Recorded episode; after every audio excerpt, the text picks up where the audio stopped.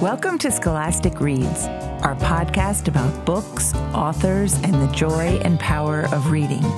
I'm your host, Suzanne McCabe, editor at large at Scholastic. Thank you for joining us.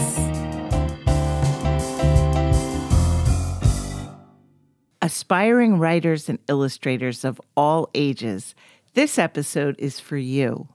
Maybe you keep a running list on your notes app of book ideas possible titles, and first lines.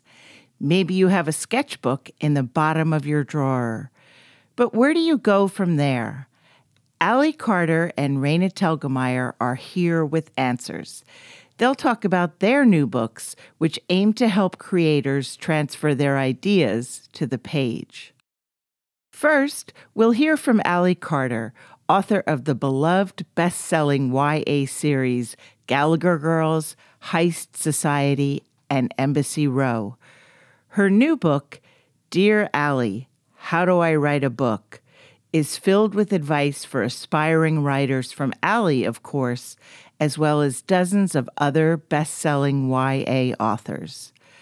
Later on, we'll talk with Raina Telgemeier, creator of the award winning best selling graphic novels Smile, Drama, Ghosts, and Sisters.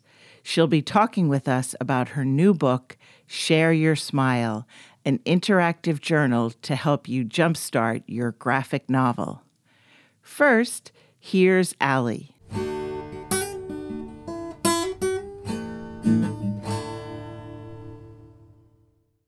Hi, Ally. Thank you so much for joining us.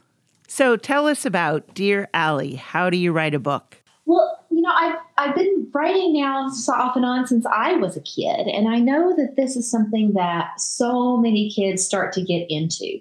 And so for years now, I've written up little things and put them on my blog or posted them elsewhere. And I get asked writing related questions all the time when I'm on tour stops or doing book festivals or things. And I frequently thought, you know, I should just put all of those things in one place and maybe put them up as an ebook or something. But I was actually doing the Houston Tween Reads Festival, which is a great book festival put on by the Blue Willow Bookshop in Houston, Texas. And it was all middle school kids. So probably most of the kids there were 11 to 13. And the very first question at every single panel that we had that day was I'm working on my first novel. Do you have any advice? And I realized, okay, this is something I have to actually get off my rear end and do because these kids really are taking this very, very seriously. And I knew that an ebook, while that would be nice, it wouldn't really serve the needs of these kids because these kids, they need to first of all be able to buy it in their Scholastic Book Fair. And then they need it to be something that they can highlight and dog ear and, you know, write in and draw in and just really make their own because it's going to, it's not a book, it's a textbook. And I really wanted to provide that for kids out there. You more than delivered. Um, I don't know if you found this with the kids, but certainly with adults, including myself, I think pop culture often gives us the notion that that writers just sit down and the novel comes streaming out, and the next thing you know, the book is published. It's an instant bestseller. But Dear Ally tells us that that isn't typically the case. Uh, how do you hope young readers will use the book not only as a writing guide, but as a tool for changing their perceptions of writing? I think that's a really, really good point and an excellent question. You know, I watch a lot of Hallmark movies and, and and I enjoy them because you know they're they're just a lot of fun. But you know that one of the careers that they love to explore is um, heroes or heroines who are authors. And it's always some sort of snowy montage with the old fashioned typewriter, and they pull the piece of paper out and they wad it up and they throw it at the fire. And then, you know, you cut to the huge stack of paper to show that they've been writing for a long time. But really, it's only been like a day and a half, and then they have their novel.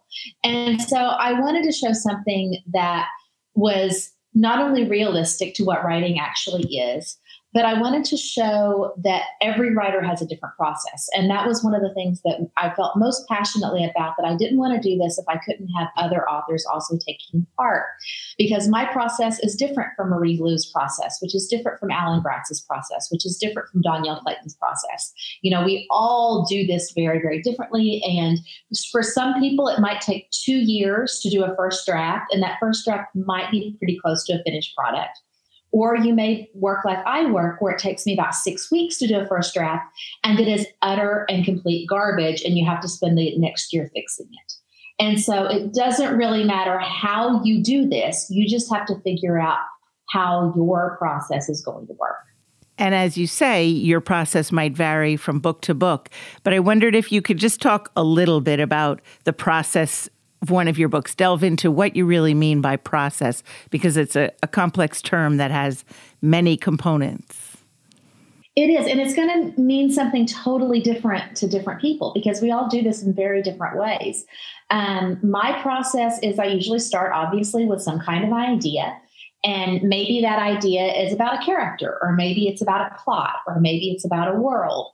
Um, so, for example, my most recent novel is Not If I Save You First, which is about a girl whose father was a Secret Service agent. Her best friend was the president's son. Um, she leaves DC and moves to the wilds of Alaska. And she's there for six years when the president's son comes back. And he immediately is kidnapped, and she's the only person who can save him. And so that idea came to me when I was on an Alaskan cruise and I was looking out over the wilderness in the middle of the night and I saw one light burning in the distance. And I thought, what if something bad happened there? You know, where there's no 911, there's no help, there's no authorities.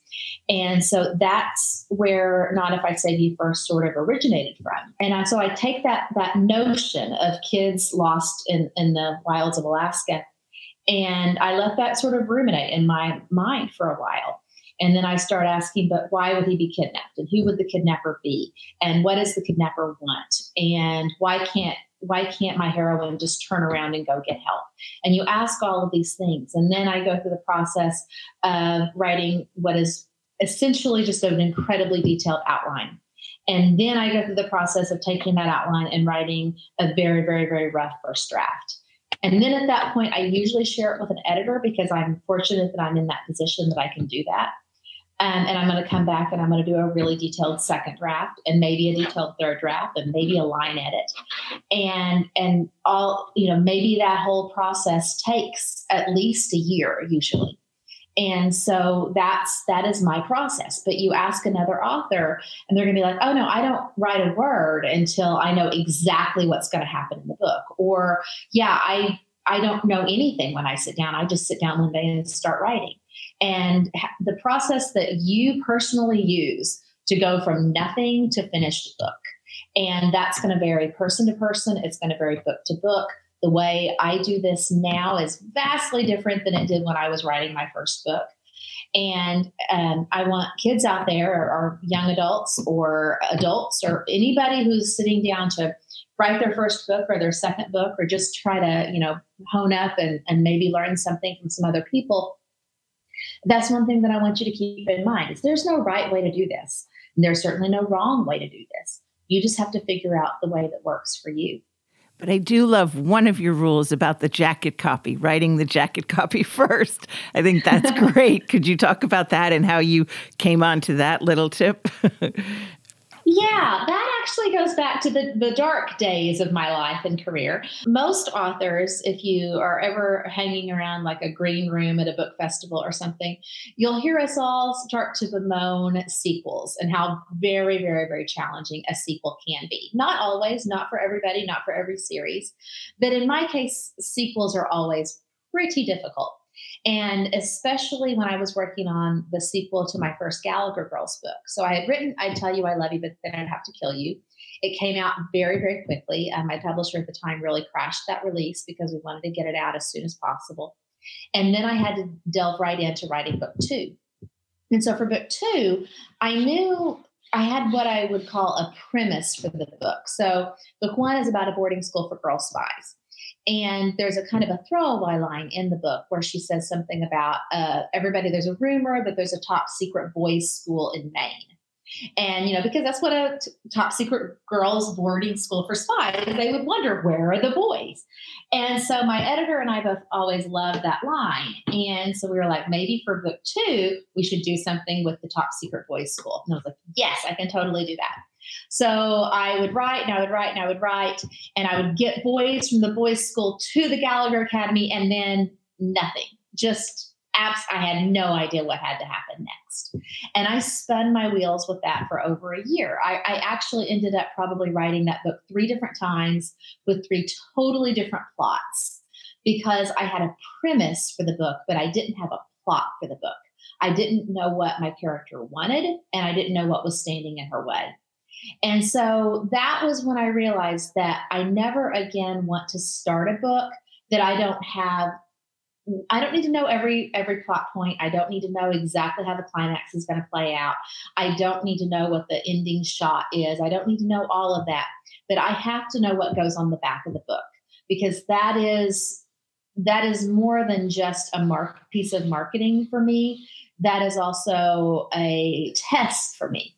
That if I can boil down my plot and boil down the central conflict enough to write three paragraphs about it and put it on the back of the book, then I then I can actually write a book. It helps you to really put it on paper. In the abstract, I knew exactly what the book was, but I couldn't have sat down and written the back cover copy to save my life. So I actually didn't know what the book was about. And unfortunately for my process, sometimes I have to actually try to write the book to figure out what I don't know. And I really hate that about my process, but you don't get to pick your process. So that's what I'm stuck with. Right. Although you are a plotter versus a pantser. Is that right? Probably. Like I, I, like to consider myself a hybrid because I will throw a whole plan away if I have to. If I get in there and I'm like, oh no, I don't like this thing that I spent six months plotting out. Here, let's just toss this in the garbage and start from scratch. I will 100% do that. But it is easier, I think, and I can write a lot faster if I have a general sense of where I'm going, but I don't know all the little details. So I like to say it's kind of like a road trip where I know I'm going from New York to Los Angeles, and along the way, I want to stop in St. Louis and see the Arch, and I want to play blackjack in Vegas, and I want to see the Grand Canyon. But I don't know like what highways I'm going to take. I don't know what little little roadside diners I might stop at. You know, there's a lot of stuff that I don't know along the way when I start and and I, I like that because I like to surprise myself and I feel like if I'm if I know every little thing that's going to happen a lot of times I'll get bored in the writing process. It's part of the fun. It's an adventure for you. But why is it so important to inspire young writers and creators? Well, I think for me, especially with writing this, it's it's not even so much that I wanted to inspire them, but they're already inspired. You know, kids kids are kind of, you know, like their own energy source. They they are self-inspiring in so many ways. They just don't know what to do with it. And so I, I hear from kids all the time that, you know, oh, I've, I've started six different books, but none of them are longer than 20 pages or I, I can't decide. I've got these 14 different ideas and which one should I pick? And, you know, they're constantly reading, they're constantly taking in um, television and movies and Netflix and video games and graphic novels and, and story and content is coming at them from all directions. And so the ones who are kind of geared this way, they're there, they're ready to go, they're ready to write, but they, they just don't know how. They don't know what the logistics are like. And that's one of the reasons that I really wanted to do this particular conceit for the book. And you know, Dear Ally isn't necessarily because it's it's my book, but because all of the things that we cover in the book are real questions that teenagers asked us. And you know, they're Dear Ally, I um, can't decide who the villain of my book is, or Dear Ally, what happens when you run out of plot after about page 20? Or, you know, everything in there is a question that a real kid had. And I wanted to do that that way because they they know what they need. And I didn't want to spend a lot of time talking about, you know, theory and things.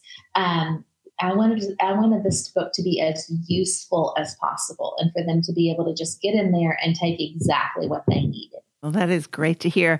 I, I love, though, the advice your own mom gave to you when you were in middle school and frustrated with your first draft. She said, You should never compare your first draft to someone else's finished draft. I think in your case, it was To Kill a Mockingbird, which yeah. was great advice. yes, it was very, very good advice. And my mom is an English teacher. She's a speech teacher. She's a wonderful, wonderful teacher. And, and that's that's advice I think of almost on a daily basis. And what's interesting is now the books I'm comparing my new book against isn't aren't you know classic literature or they're not big bestsellers. They're actually my last book. So as I work on a book, I, and I always have this sort of case of amnesia where I'm like, never has a book been this hard. I, you know, the last book was so easy. I knew exactly what I was writing. I wrote it so fast. I never had a doubt. And I'll tell my friends that, and they'll be like, Are you kidding me? Have you forgotten the time we were in Florida and, you know, you cried on the couch for 10 minutes? And like, oh no, oh, that did happen, didn't it? Oh, okay. I guess I forgot that as I work on the books, they just steadily improve, you know, a little bit, a little bit, a little bit. And it's very easy to forget that that finished draft didn't look like that initially. And so sometimes I will actually go back if I'm really struggling with a book and I'll read an earlier draft of one of the ones that I think was so perfect. And be like, oh, I forgot about the whole organ harvesting subplot. Yeah, that was really stupid. I'm so glad David made me cut that. and and because it's I, I do, I totally block out all the hard parts and, and the ways that I was challenged the first time around. Uh-huh, that's interesting. Um, you've said now that kids are they're reading a ton, they're reading all different genres, but that actually is such important advice you give for a writer that you have to read a lot and also that you read like a writer. Could you talk about what you mean by that? Reading like a writer? Yeah, absolutely. I think that that is it's one of the hardest things to try to describe what to do, but it might also be the most important because you really have to start not just getting lost in the story and trying to predict what's going to happen or what your favorite parts were or what your favorite line was or what the prettiest piece of description was, but you've got to really take things apart and look under the hood and see, okay, this line right here, what does it accomplish? The author, you know, layered in something here that actually isn't important for another 150 pages, but look how that seed was planted there. Start with a spiral bound notebook and a highlighter and a pen and just literally write everything down. And you'll start recognizing those patterns and you'll start saying, okay, so major characters are usually introduced before this point. Okay, good to know. And, and I think it really helps or at least that's how I talk. Because I, you know, my my educational background is in agricultural economics. I am definitely not trained in doing any of this, um, so I very much had to teach myself. And um, kids out there, readers out there, you can teach yourselves too. Gosh, that is so inspiring. You also give such great advice on writing characters so that they feel like actual people. Are there any techniques that you follow when you're really trying to nail down like human behavior? Oh, I think the key for me for characters, and again, your mileage may vary, um, is just to know that you have as many drafts as you need to get them right. My characters are never very good in the first or second draft, it, or they they're just not very detailed, and you know they might their their name may change a half dozen times. Their hair color, eye color, you know, that's the kind of stuff I don't really pay a ton of attention to. Um, I'm trying more to work out their interplay with each other and who these characters are to each other and what they bring to the story overall and you know what their arcs should be um, so it really takes me three or four or five drafts for a character to what i say show up so i may be on draft three and tell a friend my, i'm really struggling with my book because my characters haven't shown up yet it's not that there's a character that i haven't written yet or it hasn't made it on the page it's just that there are either things about them that i know that i haven't actually gotten on the page or things about them that I'm still figuring out. That is so fascinating, Ally. It really explains why your characters are so compelling. Well, Ally, what a pleasure to talk with you. Congratulations on this amazing book. It's a service and a joy. Oh, thank you, Suzanne. Well, I hope it provides something for everyone. As Ally explained, every writer or creator has a very different process. There's no one right way. Here to offer another perspective and tell us about her new interactive journal, Share Your Smile, is Raina Telgemeier.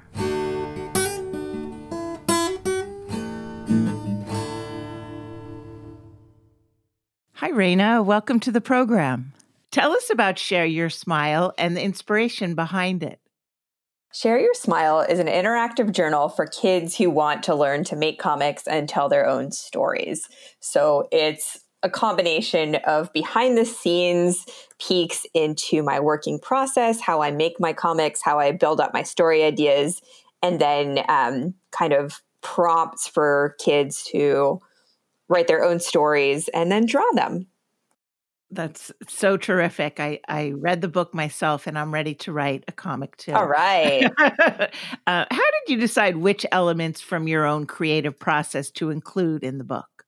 So I've been doing talks at schools and libraries for about a dozen years. And when I do those, my favorite part is always the Q&A, which is after I've given my canned talk, I get to sit and just chat with the kids and they ask me questions and I love that candid exchange between us. So a lot of the the prompts from this book and the ideas actually came straight from those Q&A sessions, the kinds of things kids want to know how do you get your ideas and how do you start drawing comics? And what are the you know the building blocks and what do you do when you have a, a writing a writer's block experience? And so a lot of what's in share your smile comes from that that is a question that I had. I know everyone loves to have written, but the actual writing process is rarely easy. So I wondered if you had thoughts. How do you keep going when you feel stuck or the words just aren't flowing? I mean, this happens to everybody. Yeah. It certainly happens to me. Um, I've had books that pour out of me like water, where I sit down and a few weeks later, I have a completed manuscript for something that does not happen every time. Sometimes there's a lot of stopping and starting, trying to figure out who the characters are, what their motivations are, and and how the story itself is going to unfold. And it's a process, and it's a process that should get easier over time, but it doesn't necessarily. So I mm-hmm. have I have a few tricks up my sleeve, and those include taking a break. you know, I I do have deadlines, but I am able to decide when I need a little bit of space. And so I live in Berkeley, California, which is near the water, it's near the hills, it's near the forests. And so I'm able to kind of get myself out and into nature when I need to. And I have two cats now, so I'm able to sit and just hang out with my cats, and that's a very nice way to decompress. So I have I have outlets for um, space for thought being in those places always makes me think, makes me think about the bigger world. It makes me think about how I'm feeling. Um, and so getting getting away for a little while, as long as you then bring yourself back to the desk. I think watching movies and watching plays, listening to music, reading other books, it just gets your brain going. It just and for me, sometimes it makes me angry in a way that's really motivating when I read something that's so good, like another comic, and I think, ah, oh, this is so good. I'm so mad that this person made something so great. I want to make that thing too. I want to make something as great as this thing I just consumed. So I think that's part of my competitive spirit. I think that's part of my my storytelling and honestly like i'm friends with a lot of the people who i think are the most talented human beings in the world and so being able to talk to them and get into their heads a little bit it's like i'm asking them the questions that people always ask me and when their answers differ from mine it's it's surprising and sometimes the light bulb comes on important thing is just getting back to it and uh, always always making space for that creativity to come out right it is i mean so important and what you've done is is absolute magic. I wondered how having a creative outlet when you were a child, when you were growing up and facing some challenges, how that helped you and what role that played in your life. It was absolutely essential. And I think I identify as an introvert. So I, I get my energy from being alone, even though I love people and I love spending time with people. The process I described of going out into nature or hanging out with my cats kind of feeds that that solitary part of me. And so does drawing. And that's always been the case. So after a long day at school, I would go home and I would draw before I did my homework, before I watched cartoons, before I ate a snack or dinner, I had to draw. And when I was nine years old, I discovered comics in the newspaper and I fell in love with them. And all of my drawings turned into drawings with word balloons and characters with dialogue between them. And so uh, every day I would I would draw a comic about my day, And I did that from age 11 all the way to age 25. It was like writing in a diary. It was just my way to kind of process the day and, and to decompress and to get my feelings out of my own head and onto a piece of paper. And then I could put that piece of paper away and not think about it anymore. But I found that going back to those papers and to those journals a few weeks later, a few years later, what have you, was a really nice way to kind of look back and see what I had been through and then be able to contextualize it and think about how I had changed since then or what I had learned. And and I mean I, I started doing this at like age 11. so I have years and years of my own writing and my own thoughts. And I, I've read them continuously through my teenage years. And it was so wonderful. And I, I, think I was craving that voice from an outside source, but I wasn't getting it. So I had to create my own. And this this ties in perfectly with what I do now. I mean, I was doing this just for myself. I didn't show these these journals or these comics to people. They were just for me. But they've had a hundred percent of an impact on the work that I've done as an adult and in, on the young people you t- whose lives you touch. That's really something. So very true. Why is it so important for kids to share their own stories and to have those creative outlets? I mean, to me, those two things aren't always connected. A creative outlet is just a way to decompress for me. So drawing, singing, dancing, it's it's just taking that energy and and putting it into something else. But as far as sharing that with other people, it's a wonderful way to make connections and to not feel so alone.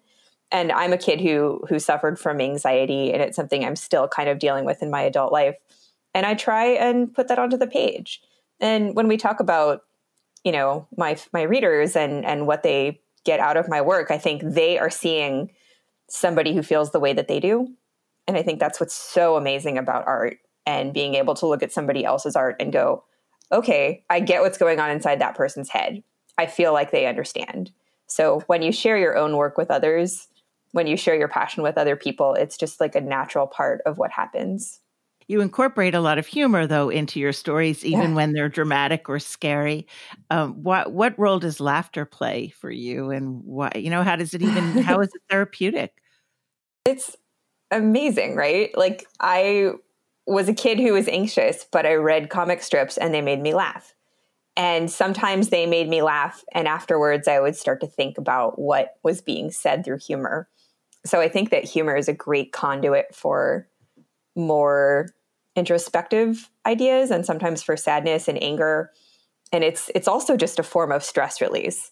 And I've been reading a lot about the stress response cycle lately, which is rooted in like the fight or flight tendencies that we took from our ancestors and a lion's chasing you and you have to outrun the lion before you feel better and before you feel you've gotten through that experience. And so I think laughter does something similar where you are being chased by thoughts and ideas and and outside noise, but if you can look at it and realize that it's funny or that it's irreverent or that it's just you know like ways to turn things on their head and and see them for the humor that is there. You feel so much better afterwards. And so so listening to humor podcasts and watching movies and watching funny videos on youtube it's just it's what we all do. It's what we all love to do. Everybody loves to laugh. And sometimes when you laugh with other people you also see that spark of understanding between yourselves. And i've seen so many comedy shows about really brutal topics where everybody cracks up and then afterwards they're like, ah, uh, yeah. Mm. So it's it's a really powerful tool, um, especially when it's used responsibly. so you know i when i when i talk to kids i want to make them feel comfortable i want to hear them tell jokes i want to hear them tell funny stories but that humor can come from everywhere including sad and not funny things we're finding that with graphic novels, and perhaps that's a, an explanation, one explanation for their incredible popularity. You talk with kids all over the country, as you said. What is your top advice? What do you give? What do you say to kids who ask you, you know, how can I draw like you? How can I create a book like you? They they certainly want to know. They want me to tell them how to do what I do and be who I am. And I, I have to tell them like, be yourself for starters. you, you know, tell your own stories and and and create the way that you want to create. But they always want to know how did you get so good at drawing?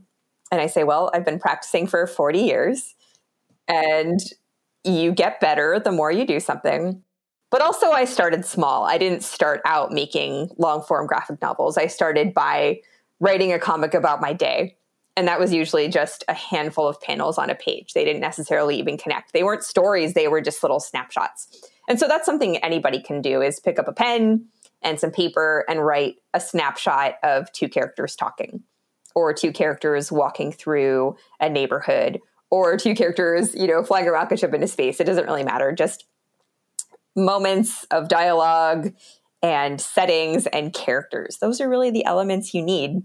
And uh, my first comics were terrible. They're not funny. They're not well drawn. They look like somebody who hadn't been practicing for very long but now they look like somebody who has been practicing for a while so start small that's my my number one tip and keep going i think i also read that you write out the dialogue before you create the speech balloon that it has to fit into is that right yeah, I, I, always say like if you're if you're drawing a comic and you know that there's two characters talking and that you want to draw both of those characters in the picture, maybe try writing the words into the, the panel first.